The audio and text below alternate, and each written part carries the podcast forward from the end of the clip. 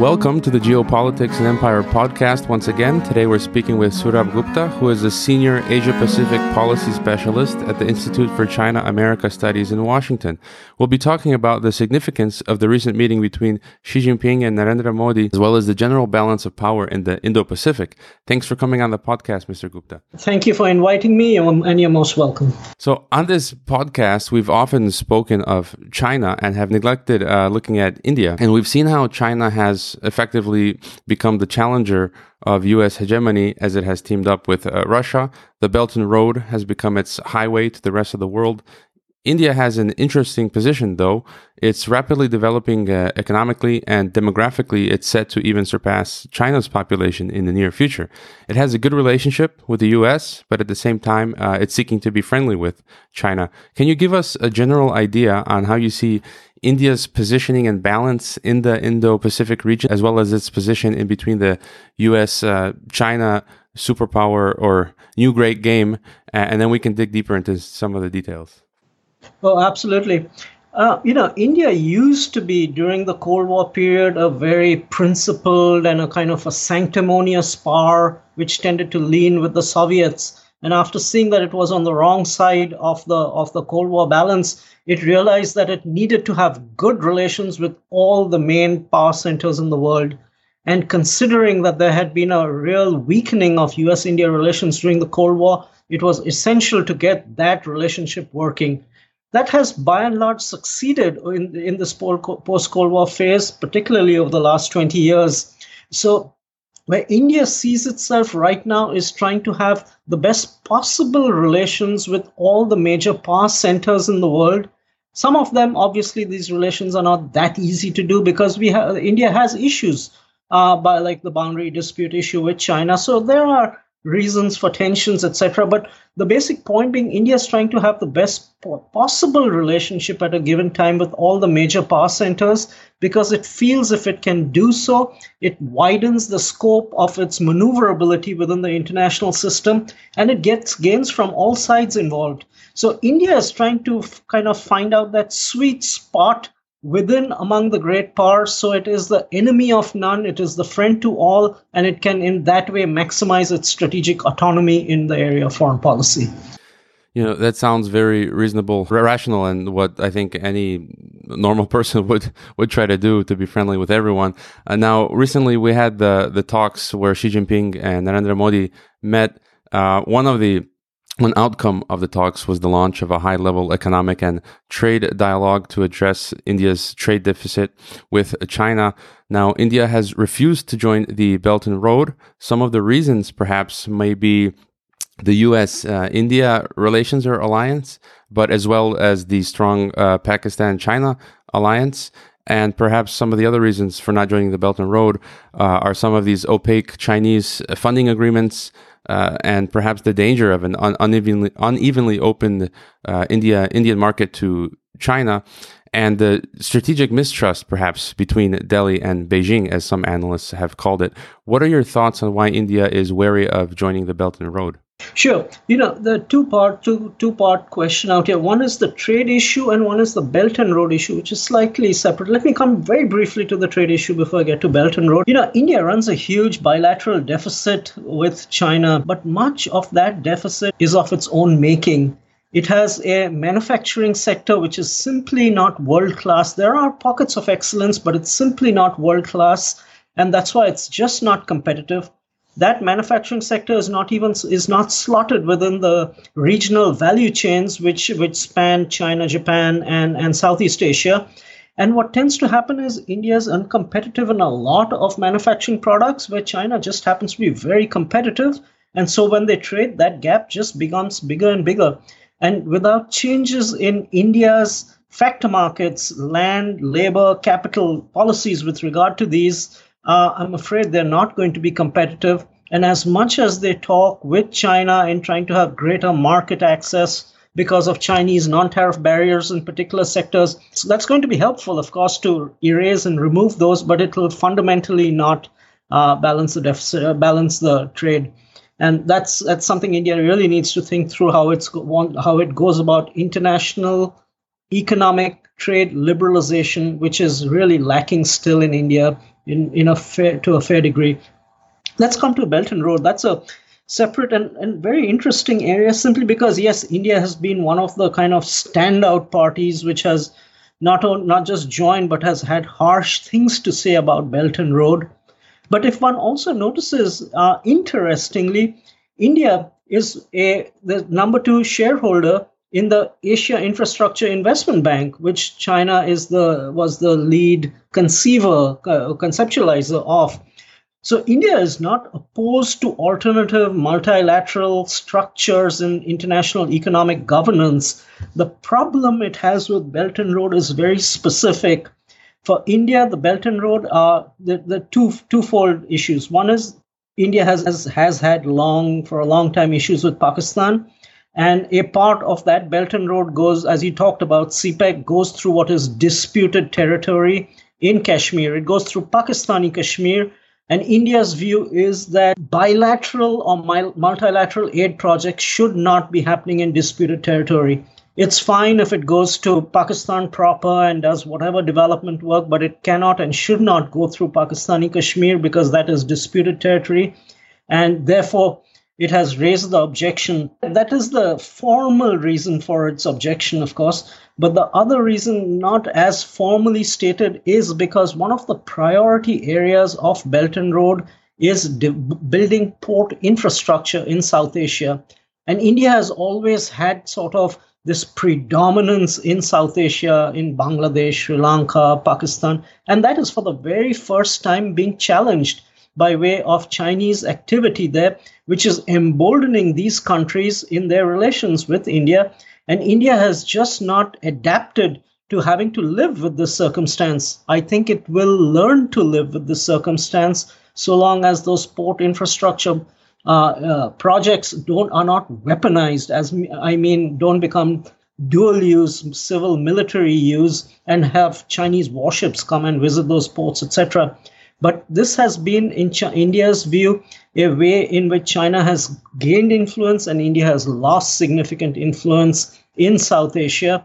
And that's why where the primary objection to Belt and Road resides is very geographically located in its own neighborhood and periphery. Frankly, what China does with Belt and Road elsewhere, India really doesn't have much of an issue with it talks about this language of debt trap and debt diplomacy also like the us but it is fundamentally uh, india's grievance is that it is a international relations tool which is used to embolden its regional neighbors against india. And india is having great difficulty swallowing that or accepting that. And that's why it's such a strong objection to belt and road in principle per se and you mentioned CPEC. I don't know if you want to comment uh, a little bit further on that, as well as I had a question on uh, if you want to go just a step further to look at U.S. India uh, relationships, uh, uh, the U.S. India relation. There's an analyst that I um, enjoy following. Her name is Velina Tchakarova, and she has this. She came up with this term, the the dragon bear.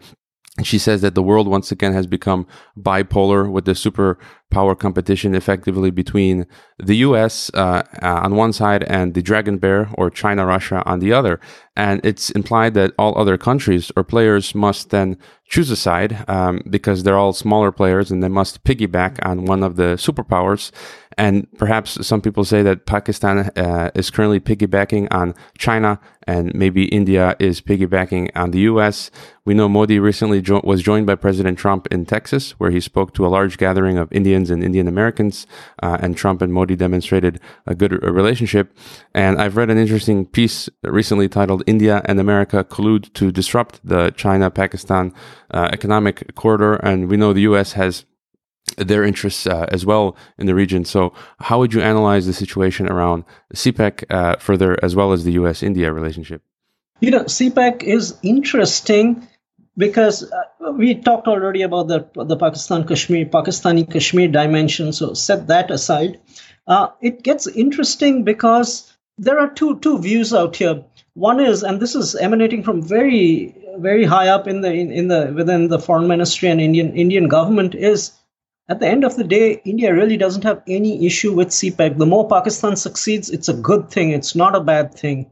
And doing an, an, an infrastructure assistance, connectivity assistance done right done transparently and sustainably is actually a great will will be a good thing and india does not have objections to that and frankly i believe it's an enlightened view and that is the view of the indian establishment at the top in terms of cpec and in terms of how it adapts to uh, chinese investment in pakistan its main issues being, as I said previously, Pakistani Kashmir, and that CPEC should not be involved in creating port infrastructure activities which can be weaponized down the line and create what India, what has been termed the string of pearls, uh, and, and and and and erode India's India's uh, geopolitical strength in that in that neighborhood. But there's the second dimension here too, and the second dimension is that India had been kind of had not been at all an interventionist power in Pakistani in, in Pakistani affairs. But with this Modi government in the past five years, they have reasons to believe that just as Pakistan for a very long time was stirring, has stirred the pot in Kashmir, including by sending uh, armed actors, India too has kind of stirred the pot in Pakistani Balochistan, which also has a lot of separatist sentiment, just to kind of as payback to Pakistan. And this assumes importance because important uh, connectivity arteries go through Balochistan. And so it's not very clear that, yes, India wants Pakistan to succeed, but at the same time, it's doing this little, it is, it is perhaps funding Uh, uh, separat- separatism and violent activity in Balochistan and how the two kind of square up. And so it's interesting from that perspective. But I would still say the dominant narrative, if there is one on India and CPEC, is it must not be weaponized. It must not run through Pakistani Kashmir. If it does, it's Pakistan needs to do the development. No bilateral or multilateral party should be engaged. But the third element, which I talk about, we hope that India hopes Pakistan succeeds and that if CPEC can be done uh, responsibly, sustainably, and transparently, it's not a bad thing. And that's not something which is really covered covered in the media per se, because it's always useful to kind of frame this in terms of competitor versus competitor, rather than this might actually be the case. Now, you've sent me an upcoming piece that you've written for publication, which tries to tackle the question of in which direction India's security arrangement uh, will go. Uh, again, this is along the same theme, uh, more towards the U.S. Or more towards China, or quote, forge a broad set of strategic partnerships and contrive to lend its decisive weight on the immediate regional challenge of the day while maximizing its leverage by not aligning with any particular state or group of states in the in, in Indo-Pacific, end quote. So I think you're saying that you believe India will mix it up between both uh, the US and China, depending on the geography. So, could you tell us a little bit more about this? Where, where India goes on the Indo Pacific will, of course, be interesting. Uh, India obviously wants to have as autonomous and independent a stance as possible. In the course of doing of having that stance, it does not want to antagonize any actors. And considering that much of the there's a large maritime dimension in the Indo-Pacific. It makes obvious sense for India to kind of hmm, I won't say piggyback, but piggyback. I won't say piggyback, but to have very good warm ties with uh, the U.S. Navy and the U.S. It's insofar as its maritime imprint in in the Indo-Pacific. Again, talking Indo-Pacific, it's a very broad theater, and I think what India is very focused on more is the Indian Ocean and Bay of Bengal region, rather than anything which is beyond Sumatra, Malacca, and, and further east. So the the it's on on on a lot of the political issues India will probably and likely see eye to eye actually with China because the principles of foreign policy in terms of non-interventionism, the economic focus, etc., are very common in uh, uh, uh, have great overlap not just with China but basically with the ASEAN states. But at the same time, from a defense purpose, so as to prevent possibly any revisionism down the line at any point of time. India wants to tighten its defense and naval relations with the US so that it at least has options. It's not going to use the US on anything related to its land boundary with China or with anybody else. but it does want to have that option of having a very close relationship with the US in the maritime realm, which can, who knows, lev- be leveraged in some way, shape, or form. And particularly as China begins to have a real blue water capability, we might see things like the Quad become a very soft balancing option against China in blue water areas. And I say blue water because it's important. China has, one can call it brown water, its territorial sea areas. We can call, green water areas, which are in its economic exclusive zones, which are its near seas, in which there are a lot of its disputes with Japan and with Southeast Asian countries. And then we have these blue water areas, which are the wide expanse of ocean. And India has no intention of challenging China in, in brown water or green water areas, but I can see it probably tagging along with other quad countries as pro- being as a soft balancing option in blue water areas when China becomes a becomes a maritime superpower. So it's a mixed strategy. It'll depend on the issue. It'll depend on defense issues, economic issues, political issues, all kept in separate baskets to some extent. But the aim is to broadly, uh, pro- broadly bring its heft to the Asia Pacific uh, equilibrium so as to ma- help uh, support that equilibrium while having the means to resist any revisionism if it ever were to occur from China's end. And from that point, the US is an important ally, an important partner, I would say. Yeah, regarding the Quad, that's something you mentioned in your piece that um, that India has remained uh, neutral uh, regarding the South China Sea. That they haven't, uh, um, they've rejected the Quad's proposal to patrol uh, the South China Sea, and they haven't patrolled that region with uh, any of their neighbors. So they're not looking to uh, upset China there. I wanted to ask more about the Xi Jinping and Modi meeting. You sent a list that uh, you sent me a list that you had uh, uh, of a bunch of issues. Uh, some of those we've discussed already. Some include the border disputes, 5G uh, and Huawei, issues over oil and gas exploration in territorially disputed areas. And interesting, something I never thought about who will succeed the Dalai Lama. So, what would you say are some of the other key issues or takeaways from the recent meeting?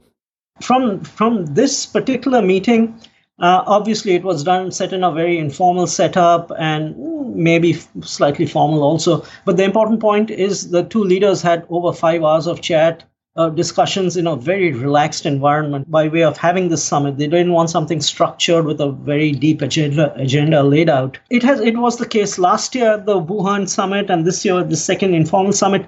The discussions, the main priority of discussion actually is the bilateral issues only to a certain extent. The main priority is to look at the globe as such, as the multilateral system as such, which is in flux and is being challenged. Global governance is being challenged in very particular areas, and how India and China can be, in their own ways, stabilizing factors to this multilateral conversation and to global governance per se. And so it's a useful way to kind of think in a much broader, holistic perspective and try to see how they can engage and work with each other in on these on these issues.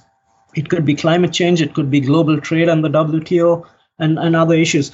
That having been said said, and putting that aside, uh, the, the the two main issues which I tended to three main issues which I tended to see come out of the summit were a on discussion on, on trade and investment simply because of the large bilateral deficit and because the RCEP negotiations are coming really close to completion. And India and China, China has India has issues with China in terms of what it can offer in those negotiations. I don't know if RCEP was specifically talked, but the trade issue was obviously talked in quite some detail. The second issue, which was talked in some in a fair amount of detail, was the boundary issue. It was listed out. Last year's summit had made had had seen the leaders give very specific strategic guidance to their armies on how they should go about doing patrolling, etc., etc., on the border. This time, not that much specific guidance, but at the same time, it was definitely taken up because a new round of special negotiator uh, special representative negotiations on the boundary issue is impending. It's coming up soon. and it's a moment to again review how their their their plans of how they're going to go forward in trying to resolve their boundary dispute. And the third issue which they talked about was about terrorism, which is yes about Kashmir, but they talked in larger sense in terms of radicalization. And when we talk radicalization, I mean are issues in Xinjiang, there's issues in Kashmir, and so there's it's a broader conversation than just kind of pointing the finger at Pakistan and saying Pakistan is a bad actor, etc., etc. But these, if I gather correctly, were the main issues which were kind of touched on in this in this in this summit, and not in terms of actually having particular deliverables come out, but in terms of an ongoing heart-to-heart conversation of how how to move forward on these fronts. You've written that Modi's Act East policy aims to project India as a leading power, not just a balancing power, whose geopolitical weight and preferences could shape strategic outcomes in the Indo Pacific region and beyond. And you've also said that this month Modi is set to release India's first ever national security strategy and new military doctrine. I'm not sure if it's out yet. Could you shed more light on India's aspirations here and its primary interests? The, this issue of leading power came up during the first term of Modi's government. The narrative in the in in in the US to some extent had been that India and this was a narrative from the 2000s from the last decade that oh we need to have India on our side because India would be that balancing power which could kind of tip the balance in our favor which is the US's favor it was it was uh, the US and its Western allies, and there's Russia and China out there, and India somewhere in the middle. And if India, India is in a position to tip that balance, and that's how India had been framed by the West in terms of its positioning. The purpose of the Indians going getting ahead of them, getting going ahead and talking about a leading power was because they want to give the impression that no, we are not just a balancing part, the one who kind of tips the balance. We are in ourselves a pole within the international system. And a pole means we have it, the India has its own uh, weight of its own gravitational weight and gravitational pull. And yes, it could thereafter also be a balancing power, but that it was a pole per se in the system, that means a leading power too, which makes its own decisions and judgments and and and and and plays the game of uh, of multipolarity. So that is where that narrative of leading power has came in from. That's how it's been absorbed and adapted. And you know, the interesting thing is that at the global level, India is still a balancing power. It's still a power which, if it tips the balance, it could down the line kind of if it if it leans this way or that way it could tip the balance. It's not a leading power. It does not have that heft. It does not have that power of its of, of its own accord. But within the indo-pacific one can literally call it a leading power in terms of china the united states Japan, India, these are, and to some extent Russia, these are the leading powers which have their own independent. I, I, know Japan is kind of tied to the US in a way, but which have their own kind of geopolitical heft and weight and, and, and make policy on that basis. While a country like Indonesia in the within the Indo-Pacific is that balancing is a balancing power which if it tips this way or that way could could actually uh, affect the, the, the balance of how the Indo-Pacific equilibrium works. So this is where this balance came, the idea of this balance uh, of this leading power concept came. And I think that's the basis on which they are working. On uh, this is that's the essentially the basis on which India sees the Indo-Pacific and is trying is effectively making policy in the Indo-Pacific. So we'll have to see where this goes because it's I mean you can't it's one thing to just say you're a leading power, but you and and India does have a quite a lot of uh, maritime power, but from an economic perspective, it's very highly non-linked to the Asian value chains, and its economic heft in Asia is frankly fair from an economic international economic perspective is fairly marginal. So this is a debate which will be had for quite some time. But the Indians want to show that they are an, an autonomous individual leading power in Asia and make policy on that basis and must be respected on that basis. Are there any other important questions that I haven't asked regarding the Indo-Pacific and India, or something that that you think about a lot that is important? Uh, the, the one thing I would say with regard to the Indo Pacific is, and I just briefly alluded to that, the Indo Pacific is the Indian and the Pacific Oceans. These are two very separate theaters. And frankly, I would say for the past millennia, uh, they have remained separate theaters. And it's, I mean, one, one cannot fight history in such a way and again reconnect the two arenas and make it into one unified theater. What was the case and always was the case was ever since I would say the 10th century on is Southeast Asia became the great entrepot of South of of of the Indo-Pacific, and and there was a Western dimension and there was an Eastern dimension to the Indo-Pacific. And I see India's role on the eastern end of the Indo Pacific, that means in the Pacific Ocean, being a very marginal presence, frankly. It's very absorbed with its Indian Ocean ocean location as well as its West Asian with, with, the countries of, of, of West Asia. And that's why the, the issue with regard to the Indo Pacific comes up as to how India will or might challenge China. And that's where my point is that in China's near seas, where it has these disputes and where all the real contentions are with regard to Taiwan, with regard to Japan, with regard to the Southeast Asian countries, all these territorial issues and more. These are all issues on which does not touch upon India's interests insofar as the Indo Pacific is concerned, because India is just concerned about, as I said, the Indian Ocean area and the blue water areas beyond China's immediate, beyond China's near seas. And that's why there's the, the, the, the reason for confrontation between India and China also is, is, is, is, is basically lacking. Of course, uh, poor, bad, poorly managed by both sides, they will butt up, butt, uh, butt up against each other, butt heads. But there's no particular reason why China and India need to even confront each other in the broad Indo Pacific because a lot of their from a naval standpoint, these they, they don't collide. And from an economic standpoint, both of them have kind of similar overlapping objectives, which is to get prosperous, to get rich, to trade more, and to get more integrated with Southeast Asia. And so we'll see where this goes, but the US's calculations with regard to the Indo Pacific and where India fits in might almost certainly will not be where India sees itself in that neighborhood.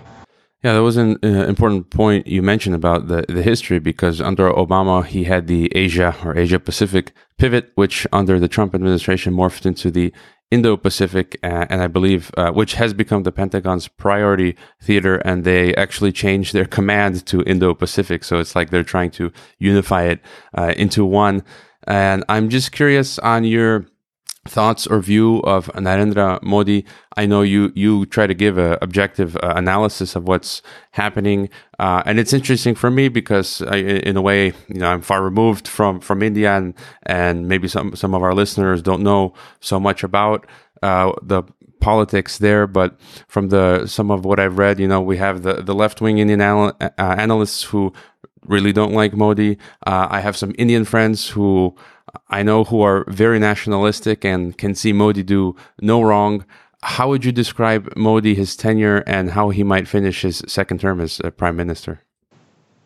Uh, Modi has Modi came in with a with a great deal of popularity across the spectrum. Uh, you know, he he came in also with as as with with quite a lot of baggage. He had been prior, he had been chief minister of a state in which atrocities were committed under his watch and many people would say atrocities which he kind of he he didn't perpetrate but he was very well aware of and didn't raise a finger to do anything. And this was with regard it, uh, it's the it's the hindu muslim divide again. It goes down to riots against against against muslims.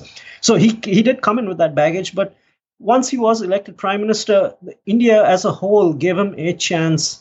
He was he was well received by the broad electorate for nationalist reasons, but also because he was seen as a person who would kind of cast away 30 or 40 years of poor economic policy by the previous Congress government.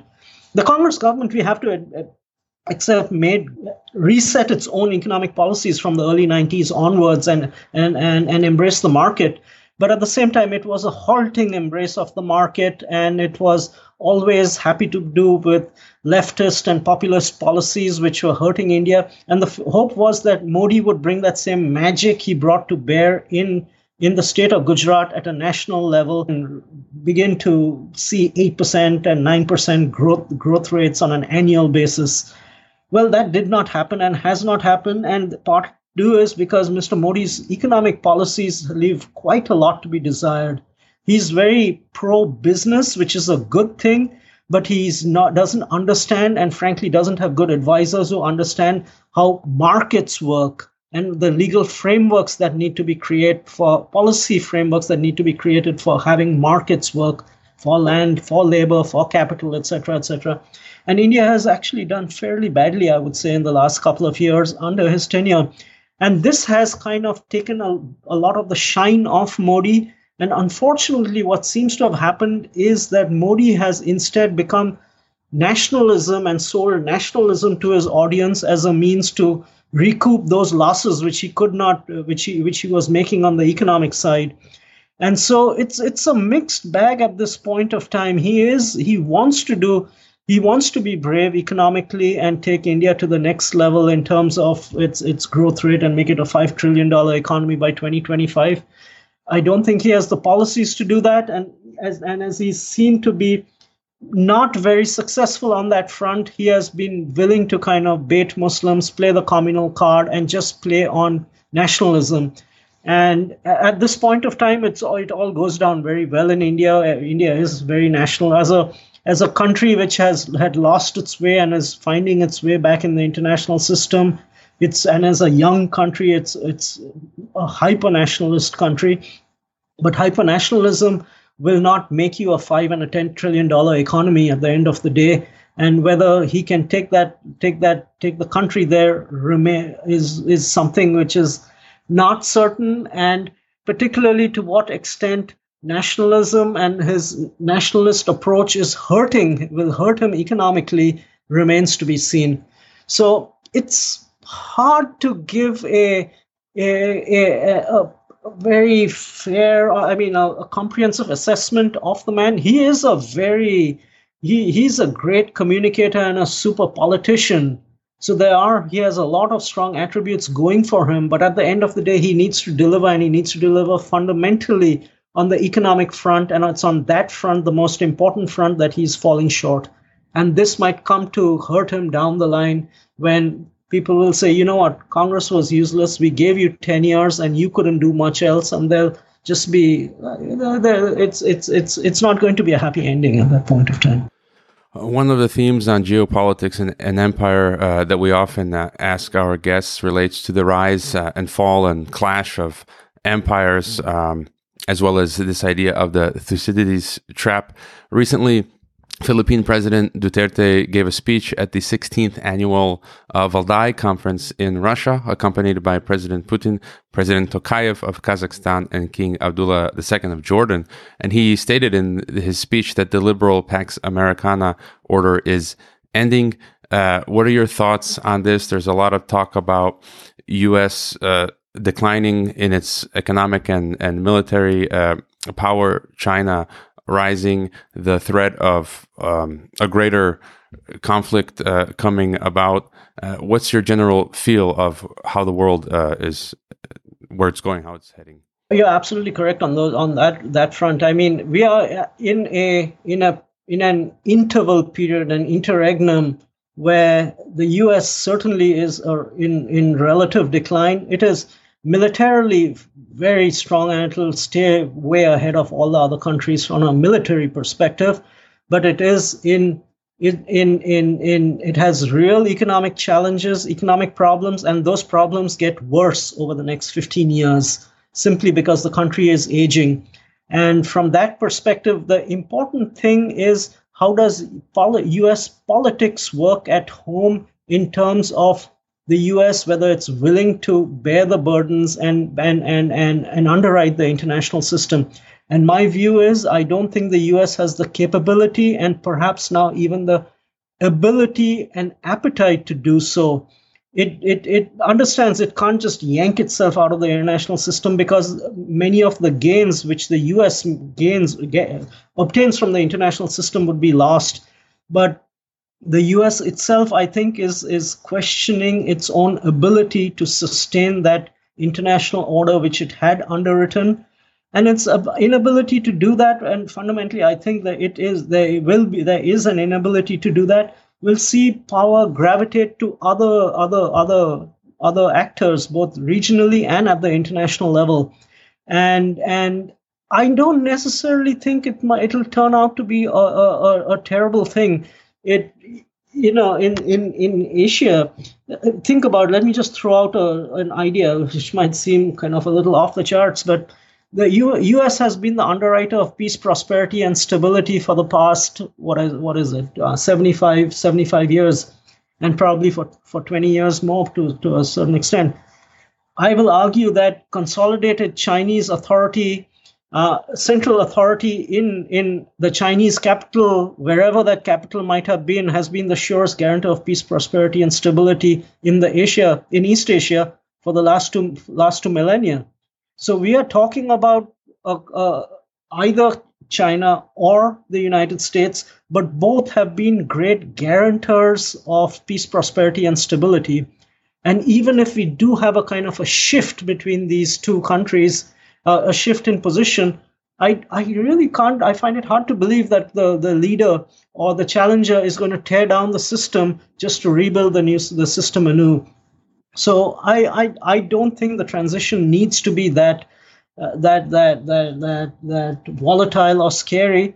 But it is interesting to note what happens at the international level because Russia has again become a very engaged player China and Russia are doing are, are certainly uh, finding a meeting of minds on a variety of issues, including on military issues. Uh, the West has real, real issues to deal through uh, for for for the next 25 years, and it, we just have to see when when this world order that we are living in and is, I would say, fraying and perhaps even dying, and we are at this interregnum what are the ideas that come out which can sustain an alternative architecture in which all the players can be all the major players can be involved and and and, and offer constructive uh, con- and, and play a constructive role. And it shouldn't necessarily be seen through the lens that if this system and this structure is fading, that it needs to end in a catastrophic way like it did in the 20th century before a new system arises. I think there's enough internationalism in the system and enough enough new players in the system like China and India and emerging parties, emerging countries who have a vested interest in the stability of the system, provide much of the growth to the system, and who are going to demand that, of course, they are they get their place in international governance, but that that evolution to that new architecture also happens in roughly peaceable ways and must not happen in a, in a, in a terrible way. So it's a moment of flux, but I don't necessarily think that one should take it that the flux is it's going to be bad flux, and that it could well turn out to be. Uh, we we could have a new system underwritten by the major major players in which the West has a more diminished but important role, and that the the the, the international system moves along in a good way, frankly. All right. If you have any final thought and or um, any websites, uh, publication or book you, would like to mention or anywhere else people can follow your work uh, or a recommendation of any anything for our listeners to read? One of the things i would say two two i'll make two small points. Actually just today i i, I put out an article which got published in this art newspaper called the hindu. And essentially talking about an india and china need to reconnect and speak again in trying to re recreate the the asian maritime commons Asian, Asian waters in the age of sail was never an arena of contestation. It did become an arena of contestation starting with the Portuguese and, and the introduction of violence for state, state purposes in Asia's seas. maybe India, Asia, India and China should again make have a heart to heart and a long conversation on how we can remove that angle of contestation so that Asia seas can be free, can be open, and doesn't need to be free and open on the basis of kind of real strong deterrence capabilities. Everybody needs to have an incentive in seeing that in in in, in having those seas free and open. So it's that sort of conversation which I think people should be could could could also pay a certain degree of attention to because that is not the way we frame issues in the international system or in the Indo-Pacific because it's typically a, seen as a relative sum or a zero-sum competition when there might be uh, arenas even as contested as the naval arena which could be win-win cooperation arenas of win-win cooperation. So just allude to that in one. The second point i'll make and it's a very simple one uh, that we are in the 21st century folks have called it the asian century not necessarily because it's Asia will become Asia the, the Asian countries will become number one not from that perspective but because Asia will be, be perhaps the arena or the Indo-Pacific will be the arena where all the most important elements of, of geopolitics play out simply because it's the biggest growth arena in, in economic uh, economic region of the world. But and in this regard, I'd say I think for the first half of the 20th century, it's very important that the U.S.-China relationship re- remain on an even on an even keel, and the Trump administration has really messed up on that front, and so the no guarantees what happens on U.S.-China relations in the first half of this of the 21st century. But it's my view is the second half of the 21st century, the most important bilateral relationship will be between China and India and that's why it's important in these next quarter century to get the fundamentals of that relationship correct and start to lay out that architecture which can sustain and maintain peace in the Indo-Pacific and also in that in that context assist in maintaining peace uh, globally. All right, um, very interesting stuff, and I, I wouldn't disagree uh, with your uh, assessment. Uh, is there any uh, website uh, or, or that you'd like to mention where people can find you or follow your work? Uh, let me just suggest my, my own office's website. It's the Institute for China America Studies. Uh, the work is uh, the work is listed under my on in, in, in under my name. Uh, you can click on it and it'll list out all the not just the op-eds, but it will list out issue primers, reports, and even journal papers which I've put external done, done externally, and people are free to uh, absolutely check it out. It's it's uh, what is it? www.chinaus-icas.org. All right, that'll do it for this episode of Geopolitics and Empire. And I do encourage listeners to follow Sourabh Gupta's work. Uh, he's also, I think, frequently interviewed on the English uh, language uh, Chinese media. Uh, and thank you, Sourabh, for the interview. You're most welcome, Hrvoje. Good to speak to you. Thanks for having me on. I hope you enjoyed this Geopolitics and Empire podcast and interview. I would like to remind you that our website is geopoliticsandempire.com, and you can sign up for our mailing list that goes out each weekend with the latest podcast and a long collection of important news headlines. It's good to sign up for the newsletter in case we experience censorship and deplatforming. You can help the Geopolitics and Empire podcast by subscribing to and interacting with all of our channels such as YouTube, Twitter, Facebook, Gab, Minds, and Steemit. You can also help us by leaving a rating and review on your favorite podcast platforms such as iTunes, Castbox, Stitcher, Spreaker, and so on. Finally, if you value our work and our mission and would like to see us continue interviewing experts from across the political spectrum, please consider leaving a one time donation via PayPal or Bitcoin or becoming a regular monthly supporter on our Patreon. All the links can be found on geopoliticsandempire.com. Thanks for listening.